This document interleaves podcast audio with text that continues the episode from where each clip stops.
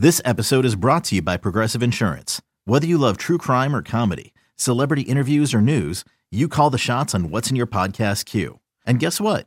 Now you can call them on your auto insurance too with the Name Your Price tool from Progressive. It works just the way it sounds. You tell Progressive how much you want to pay for car insurance, and they'll show you coverage options that fit your budget. Get your quote today at progressive.com to join the over 28 million drivers who trust Progressive. Progressive Casualty Insurance Company and Affiliates. Price and coverage match limited by state law. Pitch on the way.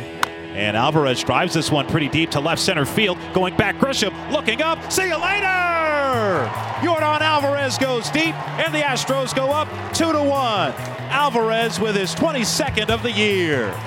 That ties Carlos Correa for the franchise record in home runs for rookies. Congratulations to Yordan. The Astros lead 2 to 1. 3 2 again. Swing and a miss. Got him on the slider. 14 strikeouts for Gerrit Cole, tying his season high. That caps off a 1 2 3 inning and through six. Astros 2, Brewers 1. Now the 2 1. And Springer hits it in the air pretty deep to center field. Going back on it is Grisham. Looking up. See you later! George Springer puts the Astros back on top with his 30th home run of the year. 3 to 2 Astros in the 10th. There's a whole lot of Astros fans pretty happy down the left field line. Springer, ever explosive, does it again. Williams, the tying run at second. Grandal, winning run at first. 1 2 to Yelich. And that is at the top of the zone for strike three. Frozen with a breaking ball, and there are two outs in the bottom of the 10th. That was the right call. Ben May got it right. He stood Yelich up, though, because it was upstairs. Came out of his crouch, couldn't pull the trigger. Strike three. Brewers down to their final strike. Have the winning runs on base. Tying run in scoring position. Now the 0 2. Swing and a miss! Perez strikes out, and that is the ball game. The Houston Astros hold on to beat the Milwaukee Brewers 3 to 2 in 10 innings. Boy, what a big win for the Astros. Now tied with the Yankees for the best record in the American League, 90 and 49 with 23 to go. There comes a time in everyone's life when talk is cheap and it's time to show up. To get back to the top and build a legacy. If we grind together, we can take it back. Our team and our city. This is why we play. This is who we do it for. Take it back. For tickets, go to astros.com slash tickets or call 1-877-9-ASTROS. Greetings from Miller Park in Milwaukee, Wisconsin, where today the Houston Astros wrap up a two-game series against the Milwaukee Brewers. Astros took the series opener 3-2 in 10 innings yesterday. Gerrit Cole struck out 14 and allowed a run over six innings. Alex Bregman, four hits, including a double, drove in a run as the Astros have won their last two and 12 of their last 15. Brewers saw Two game win streak come to an end yesterday. Astros 90 and 49, their first in the AL West, 10 and a half games ahead of Oakland, while the Brewers 70 and 67. They sit in third in the National League Central, seven games behind the Cardinals, and they're four games behind the Cubs for the National League second wild card. It's time for today's pitching matchup brought to you by Houston Methodist, the official healthcare provider for the Houston Astros. Houston Methodist, leading medicine. Well, former Brewer Zach Greinke will get the ball for the Astros today, and Greinke, five starts with the Astros since coming over in the trade from the Diamondbacks, 4 0, a 3.45 ERA. Yeah, got off track in that last game against the Tampa Bay Rays. Gave up a, a couple of homers in that game with some misplaced uh, pitches, the high curveball to Travis d'Arnaud, and uh, Austin Meadows taking him deep early in account, kind of an ambush situation. It's kind of getting uh, situated for Greinke with, with the catchers. You know, he, he, he has Martin Maldonado behind the plate for him today. Uh, his first catching start uh, for Greinke since he's been in, Astro. But uh, it's just getting used to things, uh, fine tuning some things, uh, maybe tweaking some things that the Astros see that he can do a little bit better. But uh, whenever you got Zach Greinke out there, you know he's going to be able to execute pitches. He can throw a lot of pitches to the edges of the plate, and he's got that great changeup.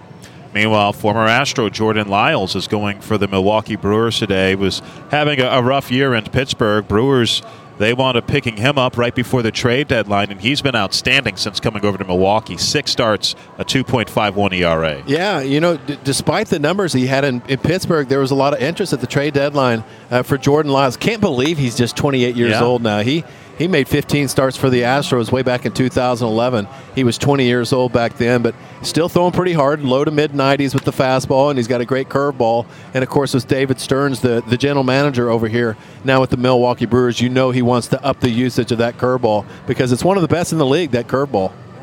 Keys to the game brought to you by Honda. Visit your local Greater Houston Honda dealers for great deals on all models. Official sponsor of the Houston Astros. Well, you know, you always talk about those tack on runs. We talk about that all the time when you get a lead. And it almost cost the Astros in last night's ball game that they didn't get some tack on runs, had runners in scoring position, less than two out in the seventh and eighth inning. We weren't able to cash in on either of those after having a one run lead. But George Springer, boy, did he bail the Astros out with that big home run that he hit in the top of the tenth inning. Yeah, he's bailed out the Astros a lot, not just on offense, but defense too. And he's just so. Uh, charismatic almost. You know, when he starts an inning in, in, in, the extra innings in a tie game, and seen it even in the, in the World Series, what he's able to do when he comes up to the plate to lead off an inning, uh, it's electric. So, uh, not surprising he gets that job done. Need to see the Astros when they have that that leadoff double.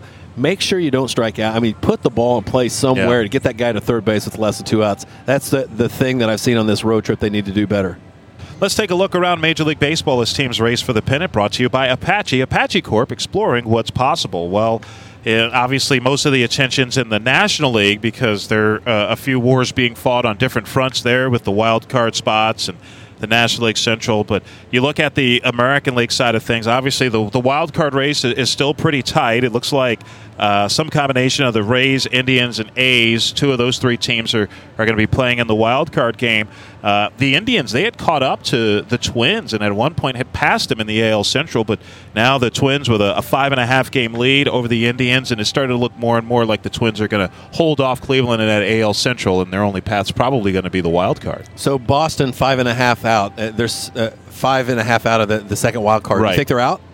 I think it's going to be tough for them. Me too. So I, I totally agree. And mm-hmm. they have not gone through a stretch this entire year uh, w- with what they need to do to, to surpass and get into that second wild card.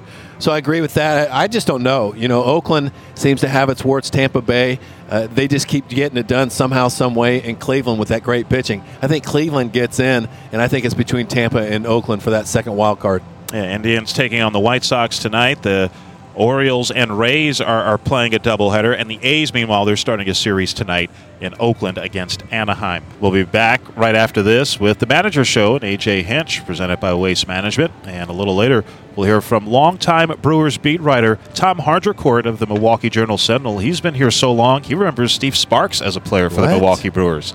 Back after this. What's even easier than hitting a home run into the Crawford boxes? Deep to left field, and you can kiss that goodbye into Crawford boxes. How about cracking open a delicious Crawford Bock? Karbach Crawford Bock pairs perfectly with peanuts, stadium dogs, and a good seventh inning stretch. Plus, a portion of the proceeds from each beer goes to the Astros Foundation to support community initiatives. So root, root, root for the Astros with a cold Crawford Bock this season. How about the Houston Astros? Now, a visit with the manager. Brought to you by Waste Management for environmental solutions that deliver economical savings. Go to thinkgreen.com. Second game with Milwaukee. This is it. You got a chance to sweep them, AJ good game yesterday, kind of back and forth. But man, when Gerrit Cole and Verlander back to back, what they're being able to do, you got to be in awe too, don't you? Yeah, I do because they, they they set incredible tones from the beginning of the game. The the opponent knows, the, the our team knows, and and certainly when you have some guys both days that were getting they were matching up with them. Yeah. And getting a lot of outs, and the games were really close. And it, yesterday had a had a great playoff feel you know, where where there were a few runners, there were a few big moments, there were some big punch outs, and then at the end, you know, deflating in the ninth to give up a run, and then and then you know, exciting when George gets the gets the, the the homer and we take the lead, and then a stressful bottom of the tenth. Like it was. It was a good win for this team, and a, and, and hopefully with a win today and a really good road trip. I wanted to ask you what you see with Roberto Osuna. I know you're facing great hitters. Yelich is a great hitter, but what you see when things go astray?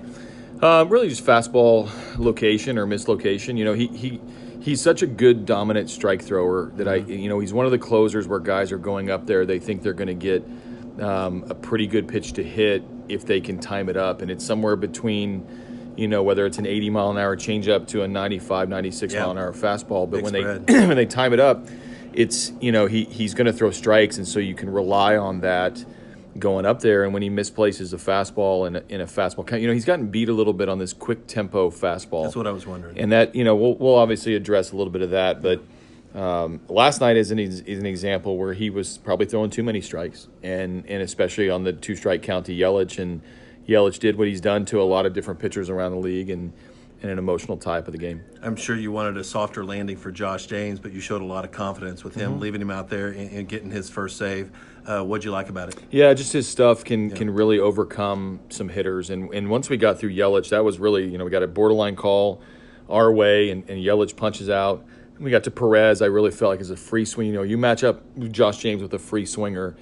Um, his stuff is so electric, and, and he can get a lot of swing and misses, and he did. So I um, I did want to have a little softer landing for him coming back off the IL. That's not always how the game plays out, right. and and he had the best stuff, and he was available, and and I threw him right in there. Want to get a little insight, maybe on, on how you categorize your relievers. I know you love the matchups, uh, and you probably lump like a Rondon and a James together as your velocity guys. How, how does that all pan out? Yeah, it, it, depends on where we're at. I mean, I go into the game having a pretty good understanding what part of the, of the lineup that I want to use each of these guys and which guys match up best with each guy. And, and then as the game plays out, um, especially having Presley down and Peacock down, I have to I have to pick and choose where to use Will Harris, uh, when to use Joe Smith, when to use Hector Rondon.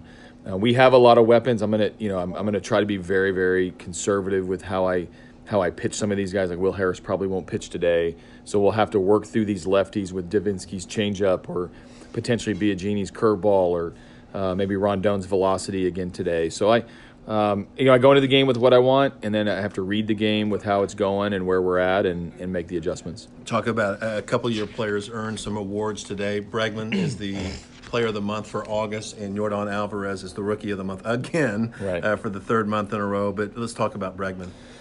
Yeah, he's he was really good, and and you know I, one of the things I love about Alex is is how unsatisfied he is. You know, he, mm-hmm. he talks more about some chase pitches or some missed opportunities or some some balls that he feels like he could have done a little bit better. And then you look up at the the the overall numbers you know we're the best in the league for the month of August, and that yeah. uh, at a time where where most people are tapering down or they're struggling with fatigue, and before you get to September adrenaline, he was able to carry this team with some really really big hits and. And, and in the middle part of our order, you know, sandwiched in between Brantley and Alvarez on most nights, you know, he's he's he's very very important to, to how our off, offense operates. I think a lot of players get a little bit selfish with their numbers from time to time, and that's fine in a team concept.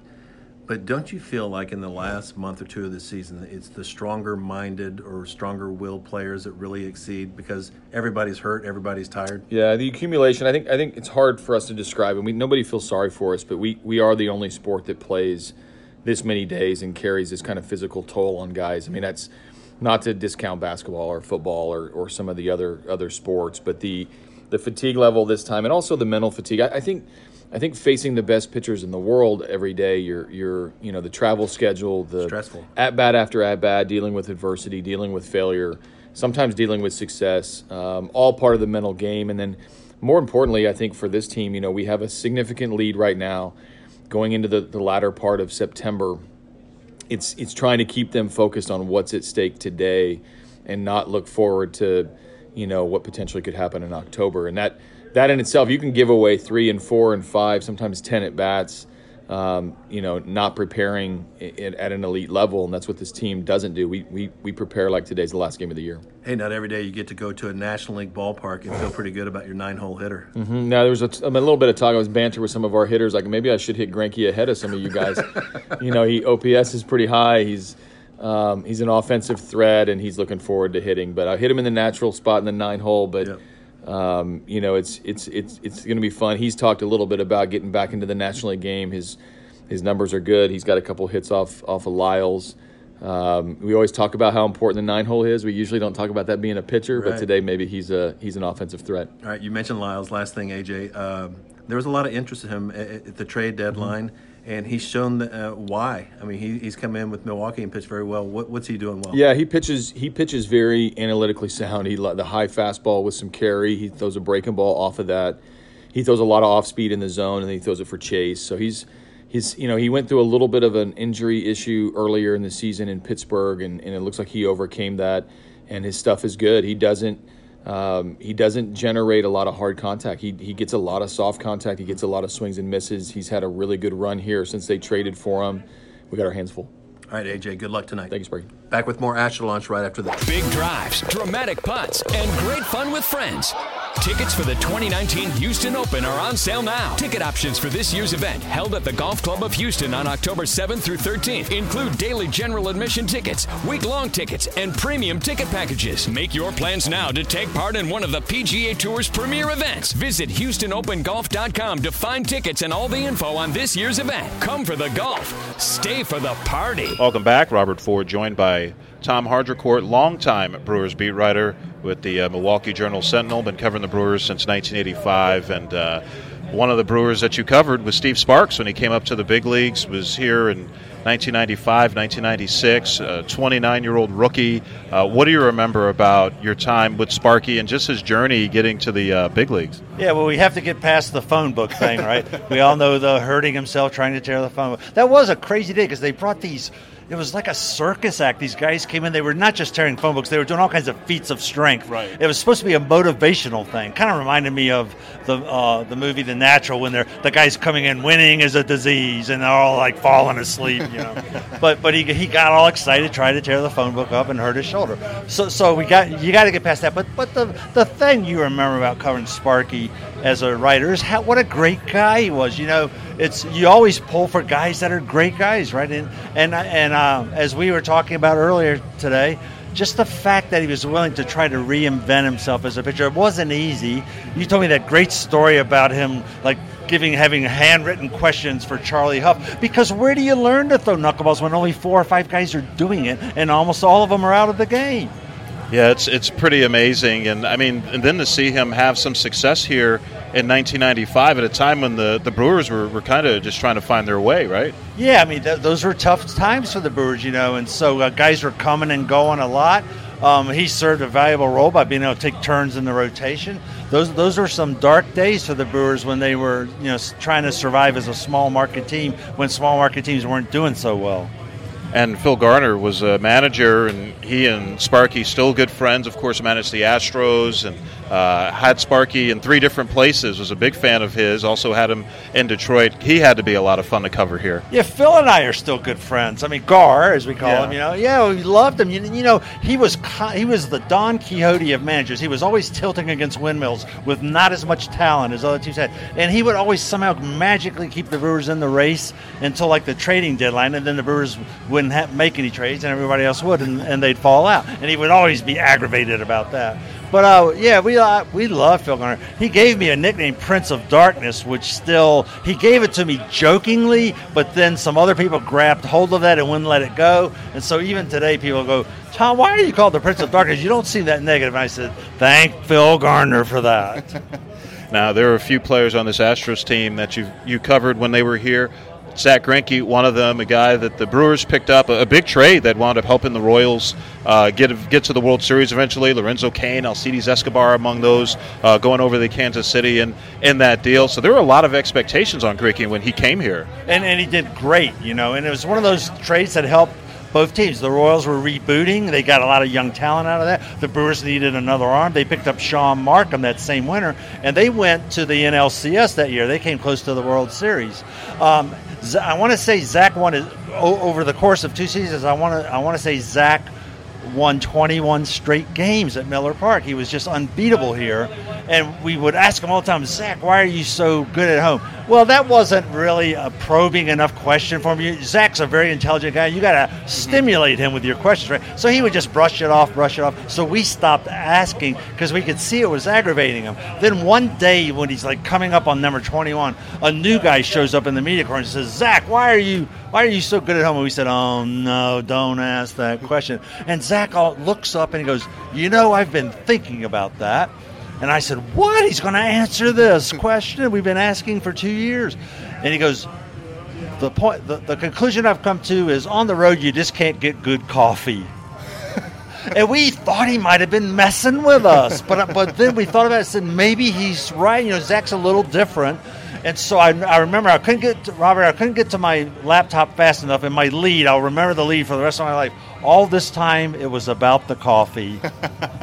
Zach had to Zach Greinke had to have been one of the most fascinating and just interesting players you've ever covered. Can be kind of a hard guy to get to know, but but like you said, very intelligent. Yeah, uh, real. You know, we use the phrase "student of baseball" I think too much, but he truly is one. He he would study stuff like amateur scouting reports, and the Brewers would put him in their draft room all, during the draft, and he would like help them pick make their picks, and he would scold them later if they passed on a guy and he turned out to be good. he said, "I told you you should have picked that guy," you know. And so, uh, you know, he, he, his social anxiety syndrome is very well known. So you know, you do have to pick your spots with him. But uh, but we love talking to him, and he was really good with us. And I think he really liked it here, Robert. I mean, he still talks about he had a lot of fun in Milwaukee. He really liked it. The market kind of fit his personality. People left him alone. He let him go do his business, and so. Um, but man, he and, you know he went on to literally great riches, fame and riches, and so doesn't surprise me. Tom Haudricourt, longtime Brewers beat writer for the Milwaukee Journal Sentinel. Thanks for thanks for joining us, and uh, thanks for getting Sparky in line so that he, he can handle the media so well now. He's the best. You, you make sure you tell him I said that. He is the best. There comes a time in everyone's life When talk is cheap and it's time to show up. to get back to the top and build a legacy. If we grind together, we can take it back. Our team, And our city. this is why we play. This is who we do it for. Take it back. For tickets, go to astros.com slash tickets or call 1-877-9-ASTROS. Okay, picture this. It's Friday afternoon when a thought hits you. I can waste another weekend doing the same old whatever, or I can conquer it. I can hop into my all new Hyundai Santa Fe and hit the road. Any road. The steeper, the better. Because my all new Santa Fe is available with HTRAC, all wheel drive, so I can hit the trail without a worry in the world. Heck, with three rows and best in class rear cargo space, I can pack the whole family in with all our gear. We've got available dual wireless charging for our phones, so we'll never lose touch with civilization, and we won't lose touch with the primordial power of Mother Earth. So, which is it?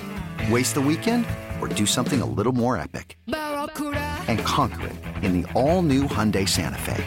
Visit HyundaiUSA.com or call 562-314-4603 for more details. Hyundai, there's joy in every journey.